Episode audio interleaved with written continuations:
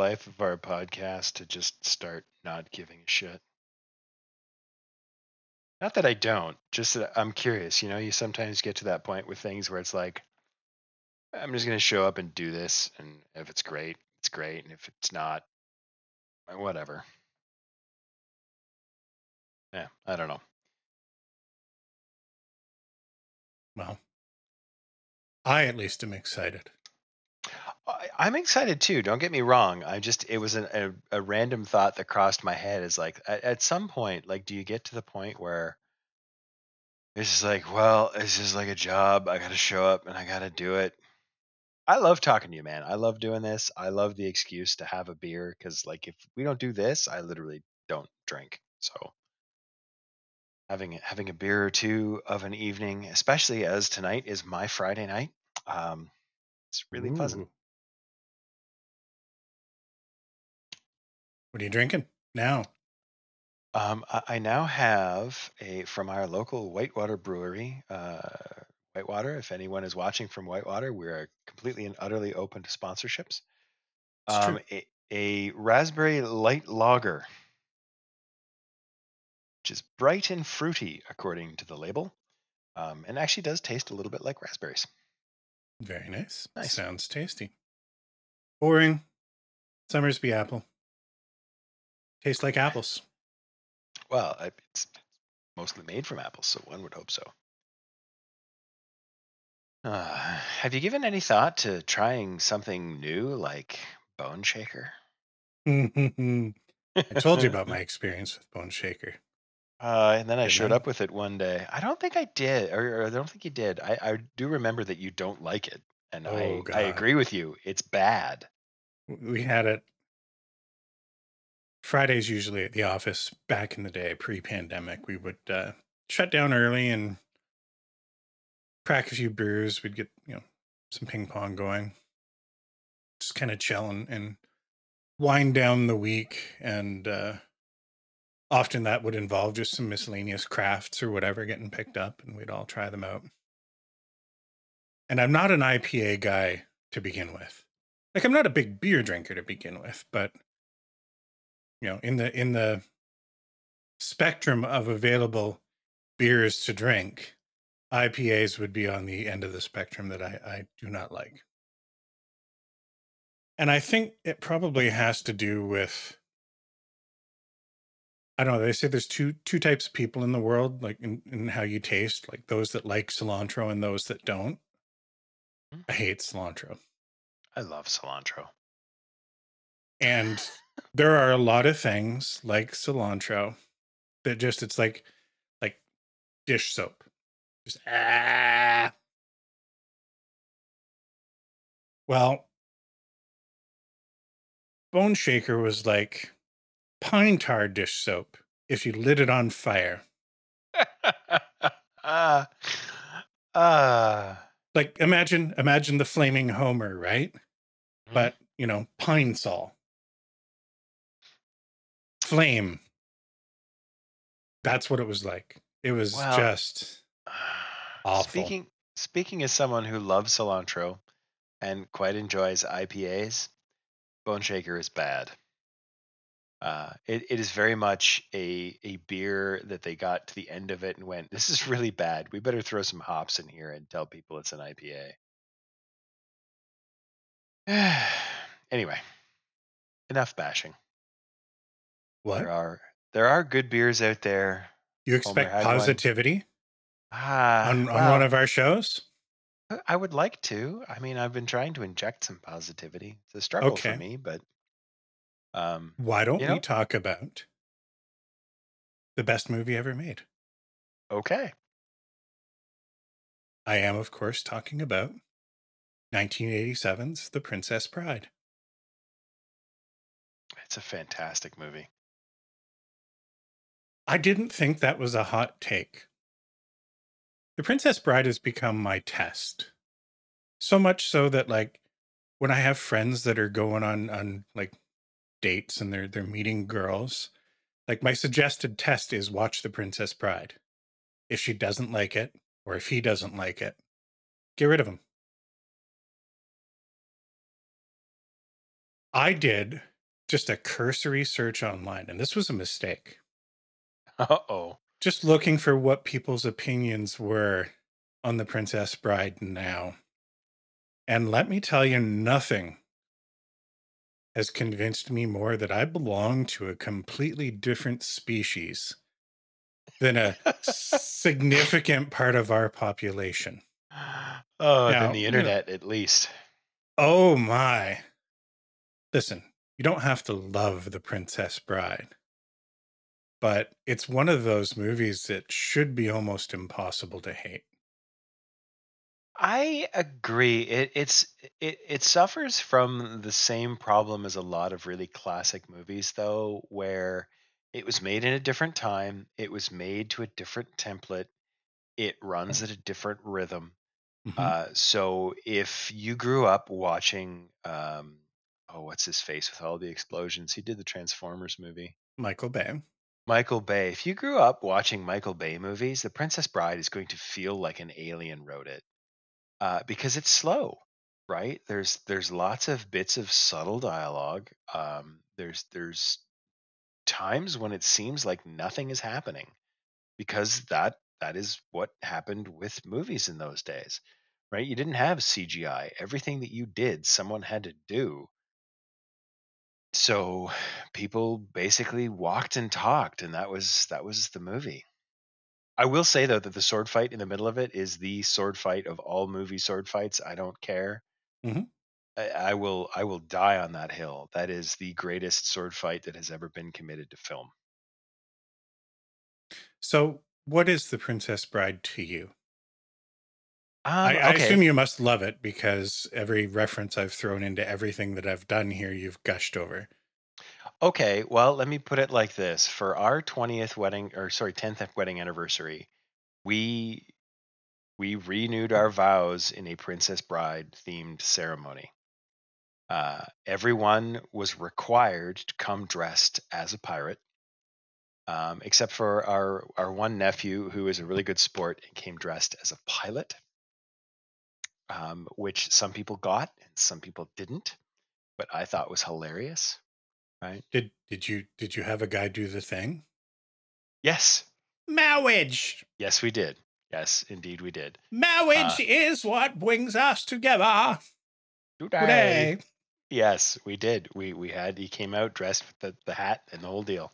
That is Um, amazing. Yep, I dressed as the Dread Pirate Roberts, and uh, Cindy got dressed up so that you literally wouldn't recognize her. Um, the you know the sign-in book when you come in and everybody signs the book, it was literally the Princess Bride. It was pick a page and write something down. So, and we still have it. It's on our well, it's in a box right now because we said we haven't unpacked. But yeah, um, I first saw the Princess Bride. Uh, probably in 88 or 89 it was still playing on one of the movie channels. Uh, i was staying with my grandparents and uh, this was back before you had like a tv guide on the tv and i was Mhm. flipping around to see if there was something to watch one afternoon and i literally tuned into the sh- to the movie as they were starting the sword fight at the top of the cliffs of insanity. And i'm like what is this this is so awesome and i still i had no idea what it was i watched the whole movie and of course like i'm looking at the tv guide going i don't i don't know which which show this is like i don't i don't know what it is and then i managed to catch sort of other bits and pieces of it through it the next week or so while i was there and didn't know what it was i didn't discover that it was the princess bride until oh golly i was in my mid teens late teens so like mid 90s Mhm. um, and since then it's my favorite movie. Right? As much as i love many other movies this one always it has a special place in my heart because it literally has has everything. It has pirates giants sword fights has true love betrayal. Yeah it's uh Is this a kissing movie? it's definitely a kissing movie uh, it has Fred Savage and Columbo, and they're playing baseball. I, the baseball game that he plays uh, at the beginning of the movie um, I, is a baseball game that I sunk many, many hours into. Do do do do do do do. Woo. Screwball. I forget what it's called. I think it was called Fastball or Major League Baseball. It might have been one of those ones that was released under a bunch of different titles. Hmm Yeah, because I think it was released on the Amiga as one thing, and then it got a port on something else as something else. But I don't quote it me on on that. I played it on the Commodore 64, so it's at least that old. Yeah. Yeah. I don't think I saw The Princess Bride until a little bit later now. I'm I'm a little bit younger than you, not too much younger than you, but it was probably 92-ish when I saw it. And it was rented from a movie store. I didn't have friends that had heard about it. I didn't know it existed. And this is one of the very first things where I took internet advice. I was on a message board for something or some others, and there were some topics, movies came up, and it was The Princess Bride. Like, well, that doesn't sound like something I would watch. It really and doesn't. that's that's the number one thing about this movie. It's it's meta before like meta existed in in movies. Now meta's always existed, so it's a little tongue in cheek, but like, you know, a lot of movies are meta now and and this movie had a great sort of framing device to turn a lot of that stuff just into part of the movie in a way that you could accept, you know, like making fun of of a lot of fantasy tropes and a lot of whatnot in a way that didn't feel like parody though, right? Like Yeah. the difference between this and a Mel Brooks movie is that a Mel Brooks movie always feels like parody. This felt like a love story about a love story, but a love story to a bunch of different types of literature and and some older movies. You know, the the kind of stuff that really wouldn't hold up today. Um this thing sort of played off some of those tropes in a way that at the time was easy to digest, even for somebody who wouldn't have been interested in that type of stuff, like a love story. You know, the They 11 framed it old, 12 around. Yeah, they framed it around the way that uh, it was told to Fred Savage as a story really well, which is something that that translated from the book really well. hmm Uh, Now, this movie is based off a book, not entirely faithful. They made a lot of changes that I think probably had to be made for the movie. And Yeah. listen, I'm not complaining about the movie. We're actually going to read the book because it's been about 20, 23 years maybe since I've read the book. been at least ten for me. And uh, that'll probably be our next book project. Probably get to that in a month or so. Um, I went through a phase that that this movie is probably responsible for, where I watched a lot of the the the Mel Brooks stuff, like when I was really too young to understand the satire. Yeah, the, the the satire and the real meta stuff, where I just enjoyed the the the obvious, almost slapsticky comedy, but the intelligent slapsticky comedy. Because I'm not normally a slapstick guy.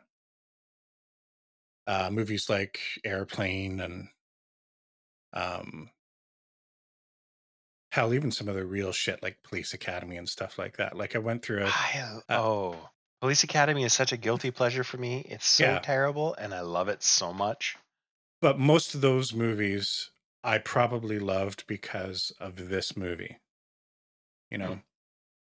robin hood men in tights is not a great movie like even by mel brooks standards. Like it's No. low hanging fruit like it, it does it's not smart in the way that a lot of mel brooks movies are smart. But i still put it up in my list of top i don't know 20 or 30 comedy movies for me because of the obvious relationship it has to this movie obviously you, you you're dealing with the the main actor Cary Elwes playing the lead in both parts and there's a lot of DNA that's sort of shared between them.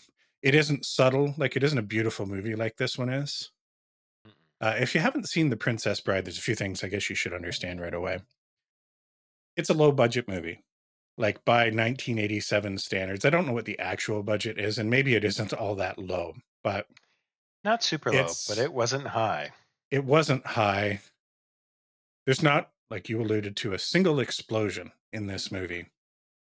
There's no action really Oh, wait, aside from the best true. sword fight ever. They're they're in the Oh, in the, in the swamp. Sort Um, of. Yeah, They're pyrotechnics, not really explosions. Got the flamey things, and you've got the um. The rodents of unusual size. Yeah. Uh, was there a small bang uh, as part of Fezzik going up with the Holocaust cloak on? No, but there was there was fire. I think they they actually Yeah. lit him on fire. Yeah. I couldn't remember if there was a maybe there was in the book or something. Like it's been a long time for the book. But yeah, no no traditional explosions. No car chases. traditional car chases, no traditional like it's not it does have the best sword fight in history. And it's interesting because not only is it like a really great sword fight, but it actually provides you with, even if it's all wrong, I've never fact checked all of this, but it references like traditional fencing styles and schools and stuff through it. Like all of those things that they're, they're talking about, right? Like uh, Thibault and Capoferro and all of that are actual things. They're real. Yeah, you know. probably not what they were doing, but no, yeah, probably not. but still, yeah. It, I mean, it was like there's a little bit of silliness injected into the middle of it because it's it's what like a ten or twelve minute scene of of them whacking at each other with with swords. Yeah. Um, Cary Elwes on a broken ankle. Yeah. but the rest of the action in the movie is like comical. Now, some of it is intentionally comical, like a scene where he's fighting Andre the Giant and he's Yes. basically just hanging off of him while they're exchanging dialogue. After that, like probably the most action occurs when they're climbing a rope, a rope up the cliffs of insanity. Like that, that's it. There's not much. Well, I, when uh when what's her name is is in the the water with the shrieking eels, I suppose is is actiony. But I mean, like the effects are are like Jim Henson level, uh, Yeah. which is still good, but it's very much like you're not like, ooh, this looks real. It's like it's obviously a puppet or a guy in a suit. Um, like it's it's not. it's not too many steps above like a stage play translated to film Yeah. in terms of, of like the quality of the prop work and stuff and none of it matters But like it that's part of the charm oh yeah, absolutely you know the, the the framing device in the movie and and in the book is that you've got columbo telling a story reading a book to fred savage. So right away everything that's happening the characters that are a little bit silly and cartoonish it's fine because they're not real characters. In the movie they're not real characters. They're- yeah, someone's reading about them in a book. and the fact that they break out of the story to come back to uh, Peter Falk and Fred Savage occasionally reminds you of the fact that oh, uh, this is fantasy. Like I'm I'm not supposed to to Yeah, this is not. We don't need buy-in here. right. The the other thing that's really good, and it's it's actually framed really well in the book as well, is that uh, like there'll be like they'll cut back to Peter Falk reading the book, and he'll go, uh, "We're going to skip over that. We're going to skip that. And we're going to skip that. And we're going to skip," because he's literally just reading the fun parts, Mhm. right? And it's, I mean, that's it's funny because when I first when I first realized what was happening there, it it struck home to me because I actually do that. Like when I when I read when I went back and reread, for example, the Lord of the Rings, um, at about that age, like I would skip over Frodo's bits because Fro- they didn't they didn't excite me. Like I'm not interested in this. I want to read about like you know like the, the Gimli and Legolas, you know, fighting the the things, and I want to read about you know Aragorn beating on people with a sword because that's what I was interested in. And Frodo's basically just going for a really long and quite awkward walk right which i now realize is like the central theme of the book it's sort of important that you pay attention to those things but you know like if i was reading it now i read the whole thing but like i would skip over the boring parts Mhm. right and and that's something that it's totally okay to do it was it was nice to see that outside of myself It is cast perfectly.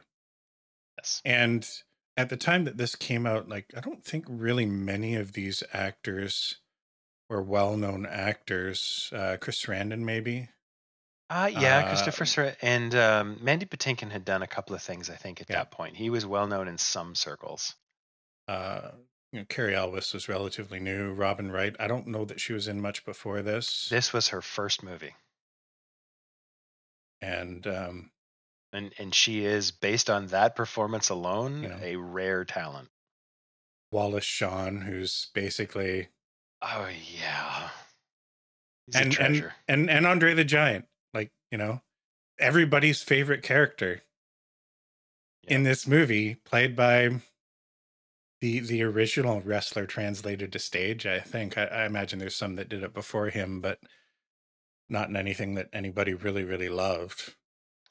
My favorite thing about because I have I have Cary Elwes' book and I, I I've read it and it's I mean it, it's written as simply as you can possibly write such a thing. But my favorite thing about the stories of Andre the Giant is, is just like he would go into town and order like a 24 pack of bottles of wine and he would drink them right? And his body mass was such that he could literally drink 24 bottles of wine and still stumble out sometimes you know and occasionally he would pass out in the doorway leaving the bar and that's it the bar's closed. It's not like we're moving him. Like we gotta let him sleep it off and nobody can get in or out. Ah, So here's what I think is interesting about this movie. It would never, ever, ever get made today. might get you made on YouTube. Might. Quite literally. I'll, I'll bring that up later. But uh, yeah, it is something that is just. I don't know if I talked about this before, but you know, it's fascinating.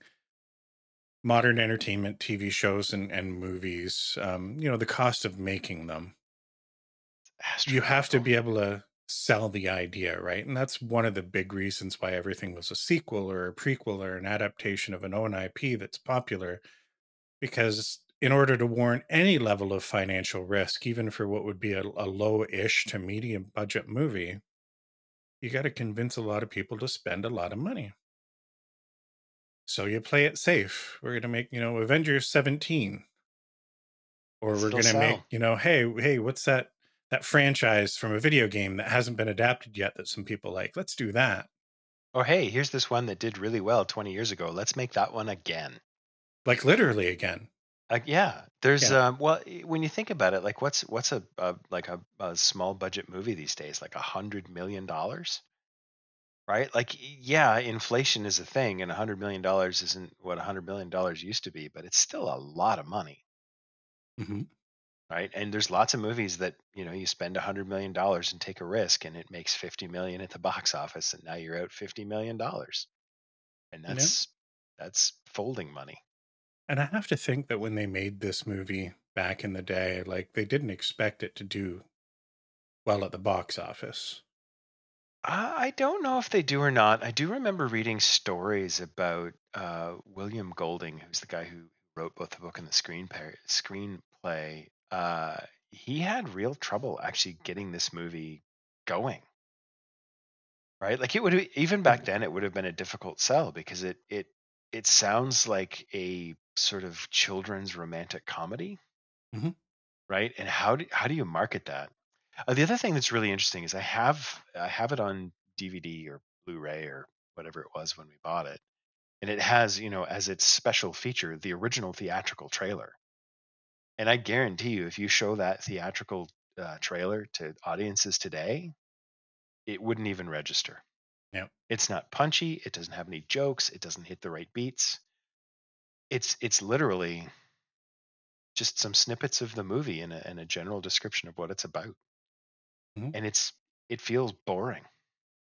And we're talking, you know, post Star Wars, post Jaws, post the Indiana Jones uh, first couple of movies. So the idea of the summer blockbuster had already arrived by the time this was made in 87. And I mean, we watch a lot of best of the worst. Really, the combination of the the, the cover art for this and and that trailer, like it feels like something like Ice Pirates or or one of those movies that's like let's knock Yeah. something off and and hope that you know the hype for Star Wars somebody will see this if we bring it out a week before Star Wars or or whatever. Or let's hope that this makes it big in the home video market afterwards as But people sort of catch on. but this very much wasn't that because usually those are cash grabs, right? Like everybody phones it in. They just they throw something together. The the craft and passion that went into this movie. Now I know it's easy to look back because of of I would say a bit more than more than a cult following that this this movie developed. Like Oh, it isn't tr- a typical cult movie, but it's a lovable movie. uh, it is. And but you can tell that like everybody that participated in making this movie, those that are still alive today, still reminisce about this movie fondly.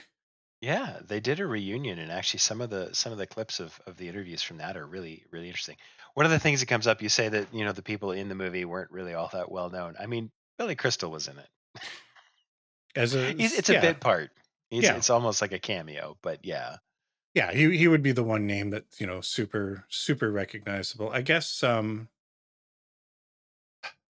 trying to blank on his name. Count Rugen.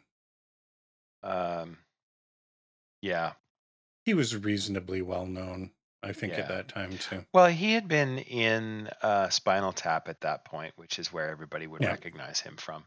Uh, also, the the lady who played Miracle Max's wife, and oh my god, I cannot remember her name. Um Carol, Carol something. yeah. Kane. Carol Kane. Um, you know, she obviously was was a uh, an established actress at that point too.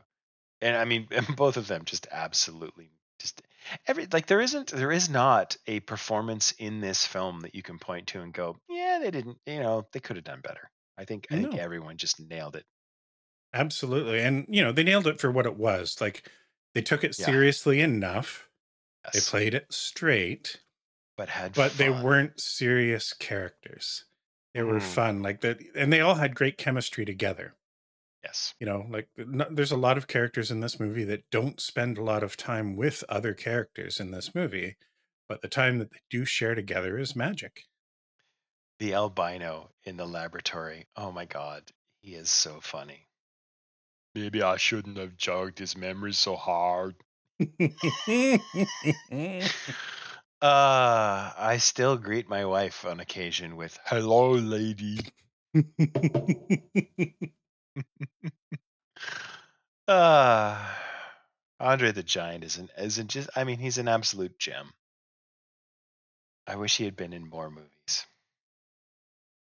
It was here's here's a a funny sort of. It's almost a blooper. They show there's a one scene sort of towards the end where they're riding away on horses, right? And they show Andre the Giant on a horse, and is like, it's not Andre the Giant. You Mhm. know that's not Andre the Giant.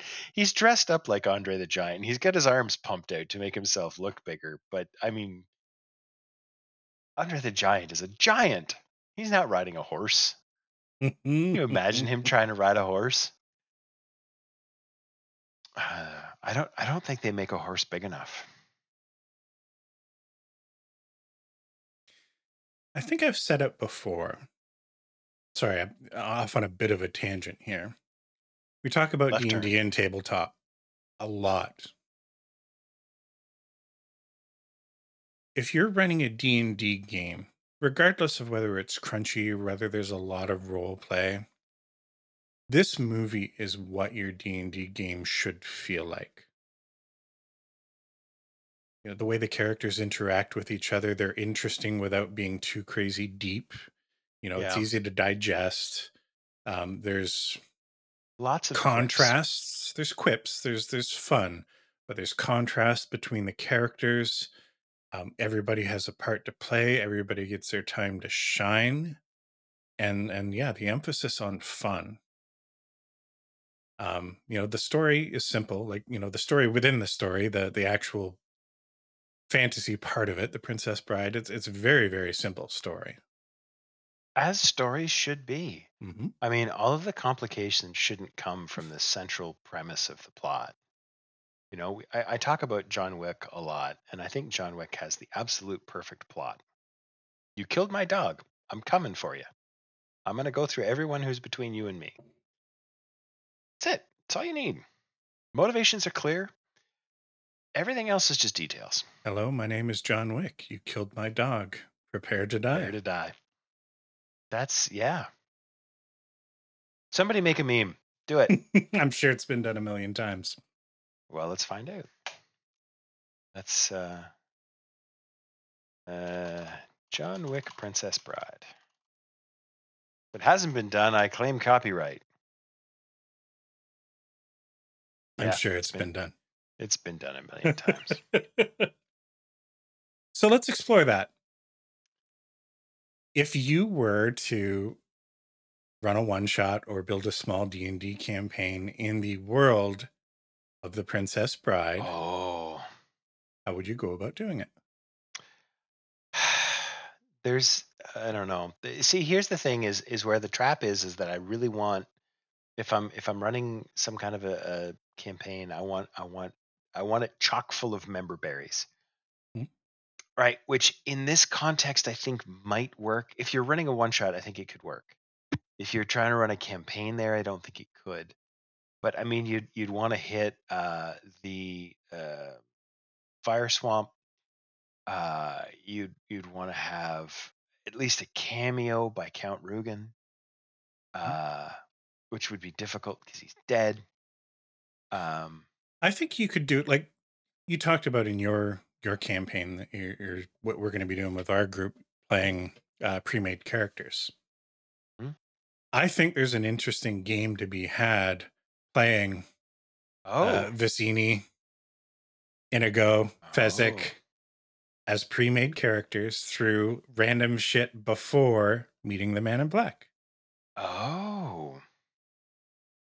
It would be interesting to do an alternate history as well, where you you put the characters uh, as Vizzini and I, I don't know, maybe maybe you throw uh, Princess Buttercup in there as well if you want a 4th Mhm. And you know they start out kidnapping her, and then she decides, you know what, I just need to run away. The Man in Black actually turns out to be the bad guy. Mhm. I don't know. It, it, there's a, there's a couple of different ways that you could do it, but I think that you would very quickly go off tone. Oh, for sure. Uh, it, just because, like, it is so. I mean, it the princess's name is Buttercup for for goodness sake. Like, it's so sunshine and lollipops that it would be really really hard to continue a a D and D situation with that.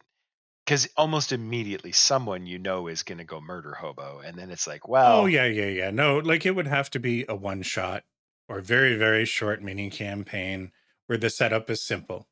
You know, you're Vizzini, play Vizzini. Like, okay, here, here's the roster of characters. Pick the one you want to play, Yep. and then try and play it. Mm. Because that's that's you know the, the amazing thing about the characters is there's even just trying to play them would be fun. Imagine Yeah. just trying to trying to be Fezzik. You know, Anybody want a peanut? yeah.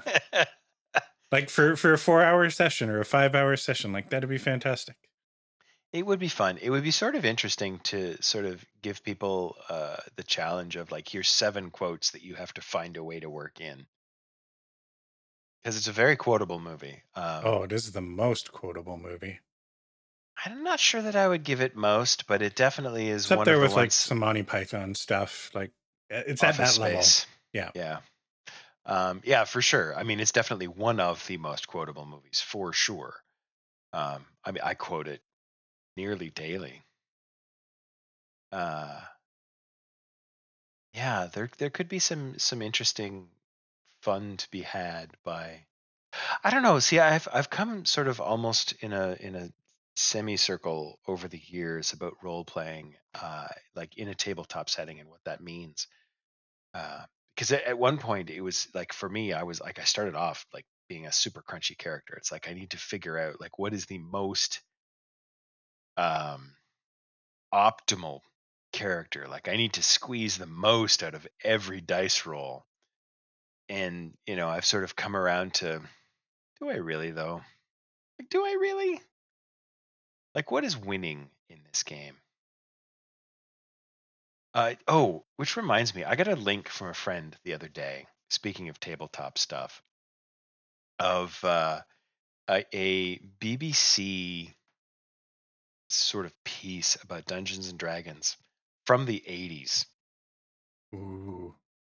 Um, and it was reasonably like it was actually reasonable and kind of balanced.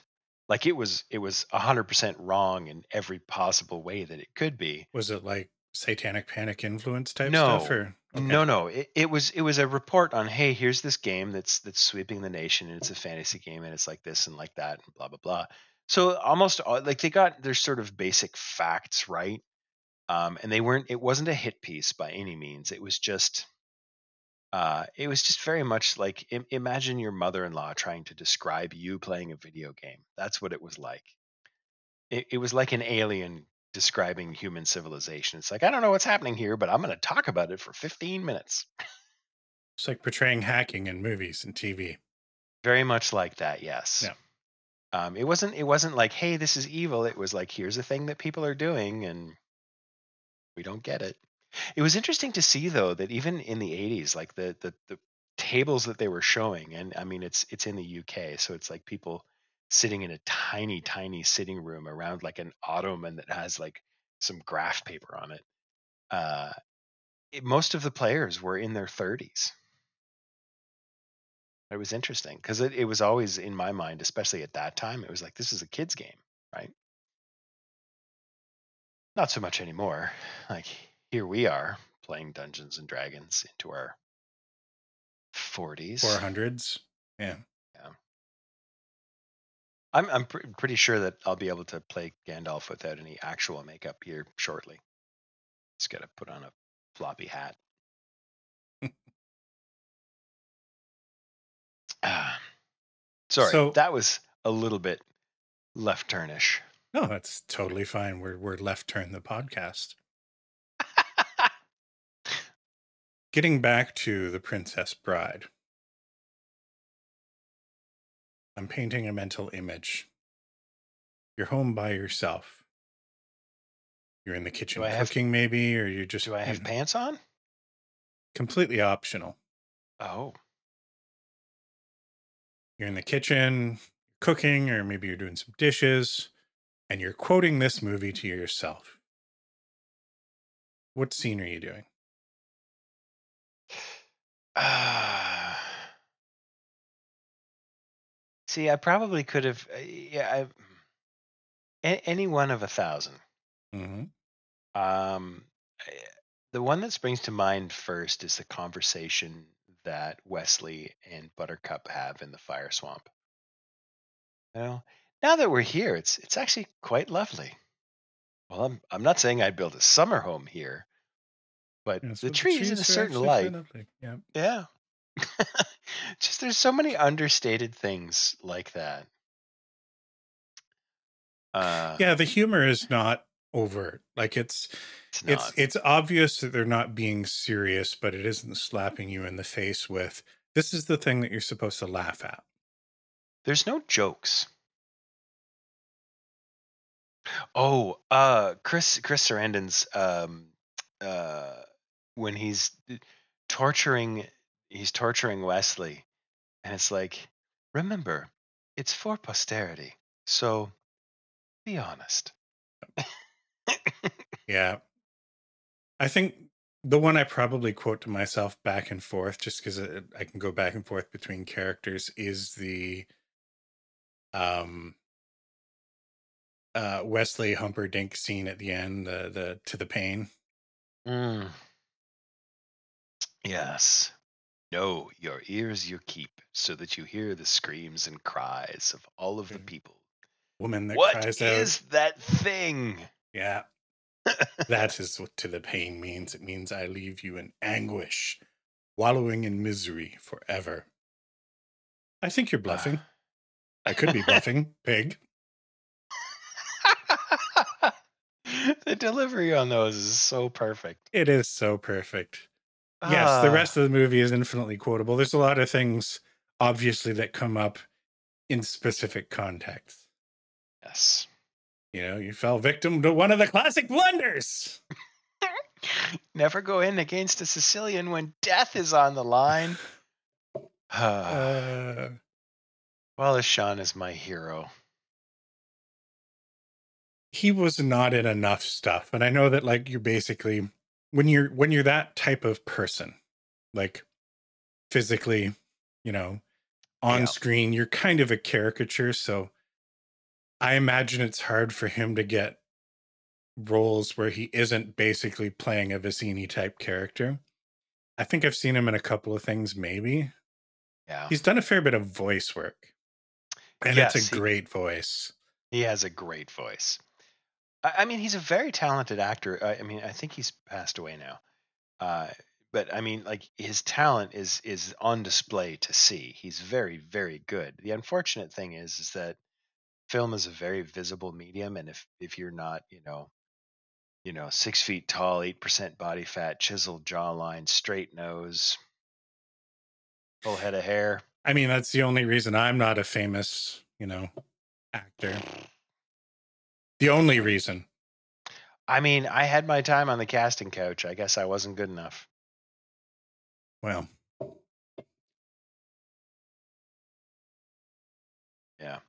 There's a tradition that's dying, thank God. all right. Any any last things you want to say about the Princess Bride before we move on? It's my favorite movie. I wanted to be the man in black more than any other superhero in my youth. If you haven't seen it, go watch it. If you don't like it, I don't like you. Yeah. Watch it with an open mind and an open heart. Mm-hmm. Yeah. This isn't like going back and watching Die Hard where you're like, oh, yeah, this is a dated movie, but it, like, you know, whatever, it holds up. This is probably more akin to going back and watching something like The Sound of Music in terms of an experience or going back and watching Gone with the Wind or, or The Wizard of Oz, right? Like it is it isn't as era. old as those. It isn't the same era, but the experience of what it is relative to the expectations of what makes a movie today. Um it's it's very different. Maybe you want to ease into it and work your way backwards. Uh, there's a couple movies that I would recommend if you're fans of this movie. Um, one of them is the D and D movie that actually just came out this year. Now it, it's it's a more modern in expectation. There's the no well, I guess there's kind of a sky beam, and there's sort of the the typical sort of action where everything's happening at once. You won't get this in a movie, but the the movie had the same kind of heart that a movie like The Princess Bride would have. Yes. Um, another movie which Tanya and I love it. I've never hear anybody talking about ever is I would have called it newer, but it's actually 2007, so it's almost 20 now. Uh, Stardust, I don't think I've seen it. really? think so. Well, that's your homework then.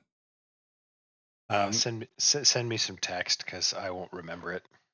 Yeah, it is not uh, The Princess Bride, but it is another movie that, like The Princess Bride, is just one of those movies where it's just like, this is delightful. And I think need that's the best way to like that. describe it. Just, just unabashedly, unapologetically, charmingly delightful. And that's all it's trying to be. And that, for me, is more than enough. Yeah. So here here's a movie for you to put on your radar. Hud, uh, Hudson Hawk. You've talked about it before. And I had Yeah. It's it's a terrible movie, but it is just fun from beginning to end. I, I want to say I think Tanya's watched it. I think I've heard her talk about it before. It's vastly underrated. I mean, it was an absolute flop in the theaters. Um, but it's it's a movie. It meant, you know how in a lot of movies, especially lower budget movies or ones where they're a little bit unsuccessful, there's one character who's absolutely chewing the scenery. Mhm. there's no one in this movie who isn't chewing the scenery. It's that kind of movie, and and everybody's just having a blast. Hmm. and it's a Bruce Willis movie, so it's hard to go wrong. There you go. Hey, do you want to hear what Ian has to say? Yes, haven't heard from him in a while.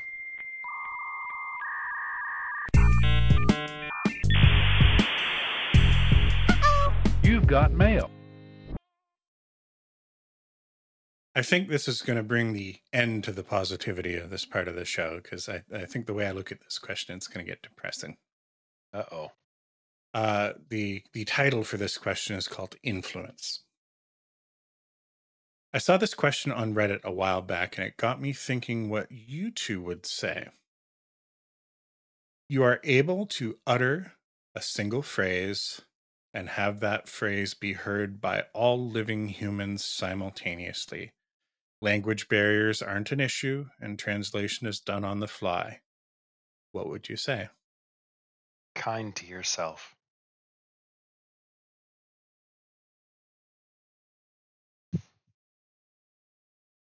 We live in a world where people only listen to the things that they already want to hear. Mm-hmm. So I'm going to break the rules here, Ian. Oh, The we already know there's some shenanigans going on by the fact that it's being automatically translated and everybody in the world can hear me. So if I want this message to have any effect, I'm going to use that fact for people to think that this message is coming from on high. Because otherwise, like, whatever, nobody's going to listen to it. I'm not going to achieve anything by it. So if I can play God in one phrase and hope that somebody will listen to what I have to say, what would I say? How would I go about it? Now, you've got what you said, which is, you know, be kind, but like, you know, everybody's told to be kind every every day and nobody listens. So, I think I would have to go the other way. Make people feel like they're being judged from on high. And there's a line uh, I mean, it's been used in a lot of things. Hell, I think it's probably Shakespeare that originated from. In another delightful movie, which, if you guys haven't watched it, it's one of Heath Ledger's early movies, uh, A Knight's Tale. Another just sort of silly, fun, delightful movie. Uh, the the antagonist character says uh, in the movie several times, and then, of course, it comes full circle at the end. You've been weighed, You've been measured and you've been found wanting. If I could deliver that message and make people think it was coming from on high, that God was judging them, lots of people already think that though, and they just don't care. Here's here's my counterpoint to that is that um, all of the people that that ideally their behavior would change already don't they don't care what what the judgment is right like they're they're betting that there is no judgment at the end of the race well, and that's what I'm hoping that the the, the shenanigans here with the setup of this question would make people think, oh shit, maybe I'm wrong about that. Eternal damnation and nine circles of hell. Maybe that's that's in my future unless I turn things around.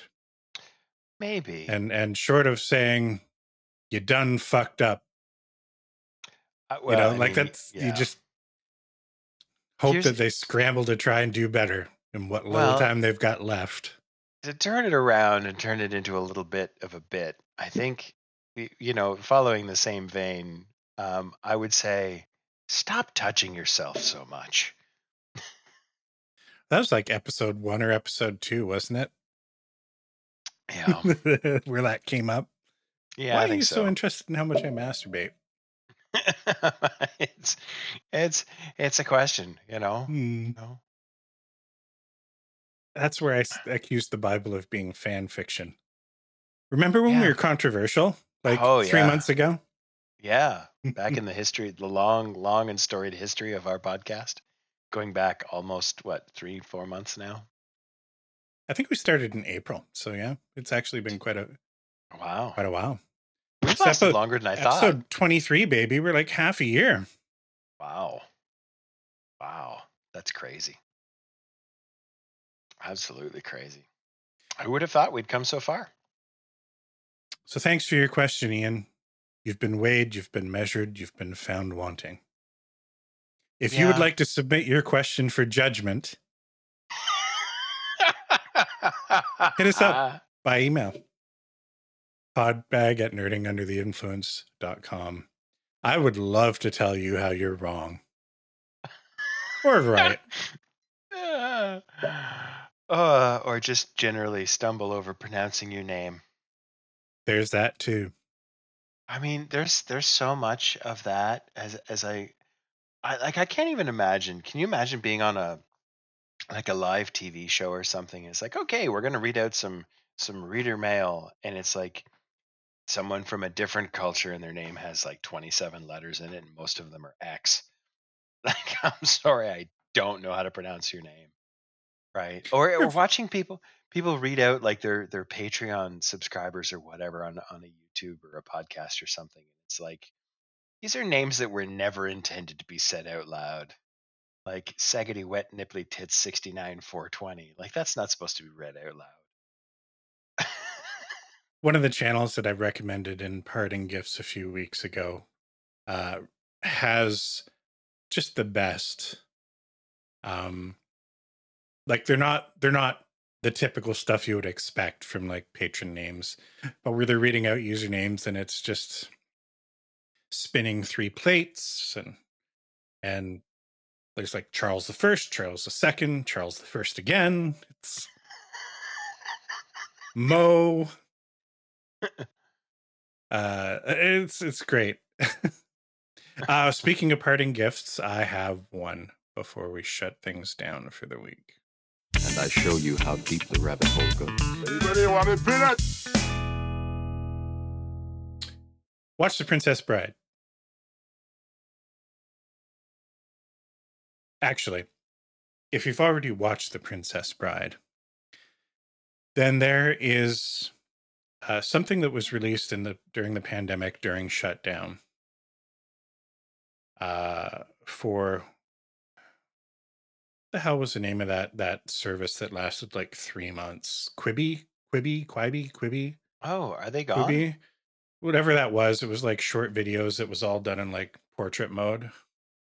Oh, okay. Anyway, a bunch of Hollywood people got together.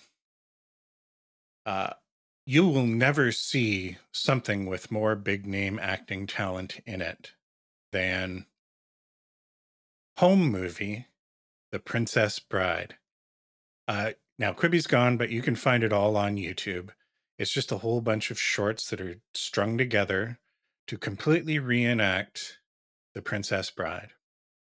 And when I say like big actors, I mean huge actors, all of them. You get to see Adam Sandler playing Columbo, Peter Falk's character, the grandpa. And he has never acted so hard and Mm. put as much effort into like sincerely portraying a character well in any movie he's done in the last 25 years. Everybody. That's a low bar. it is a low bar, but it illustrates the, the the point that I want to make with this is that The Princess Bride is not just a cult film.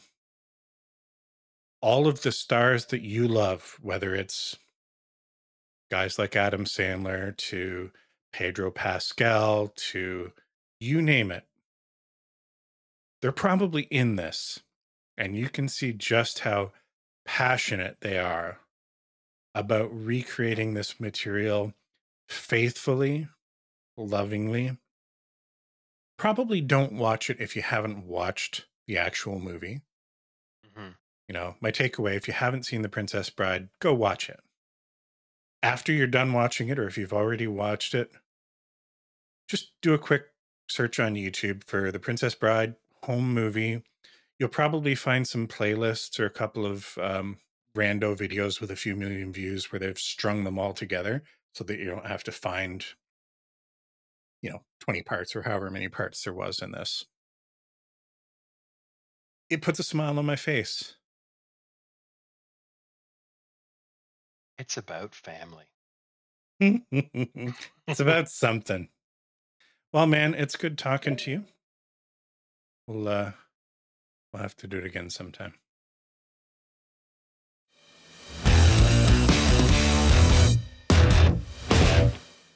Lot of beer.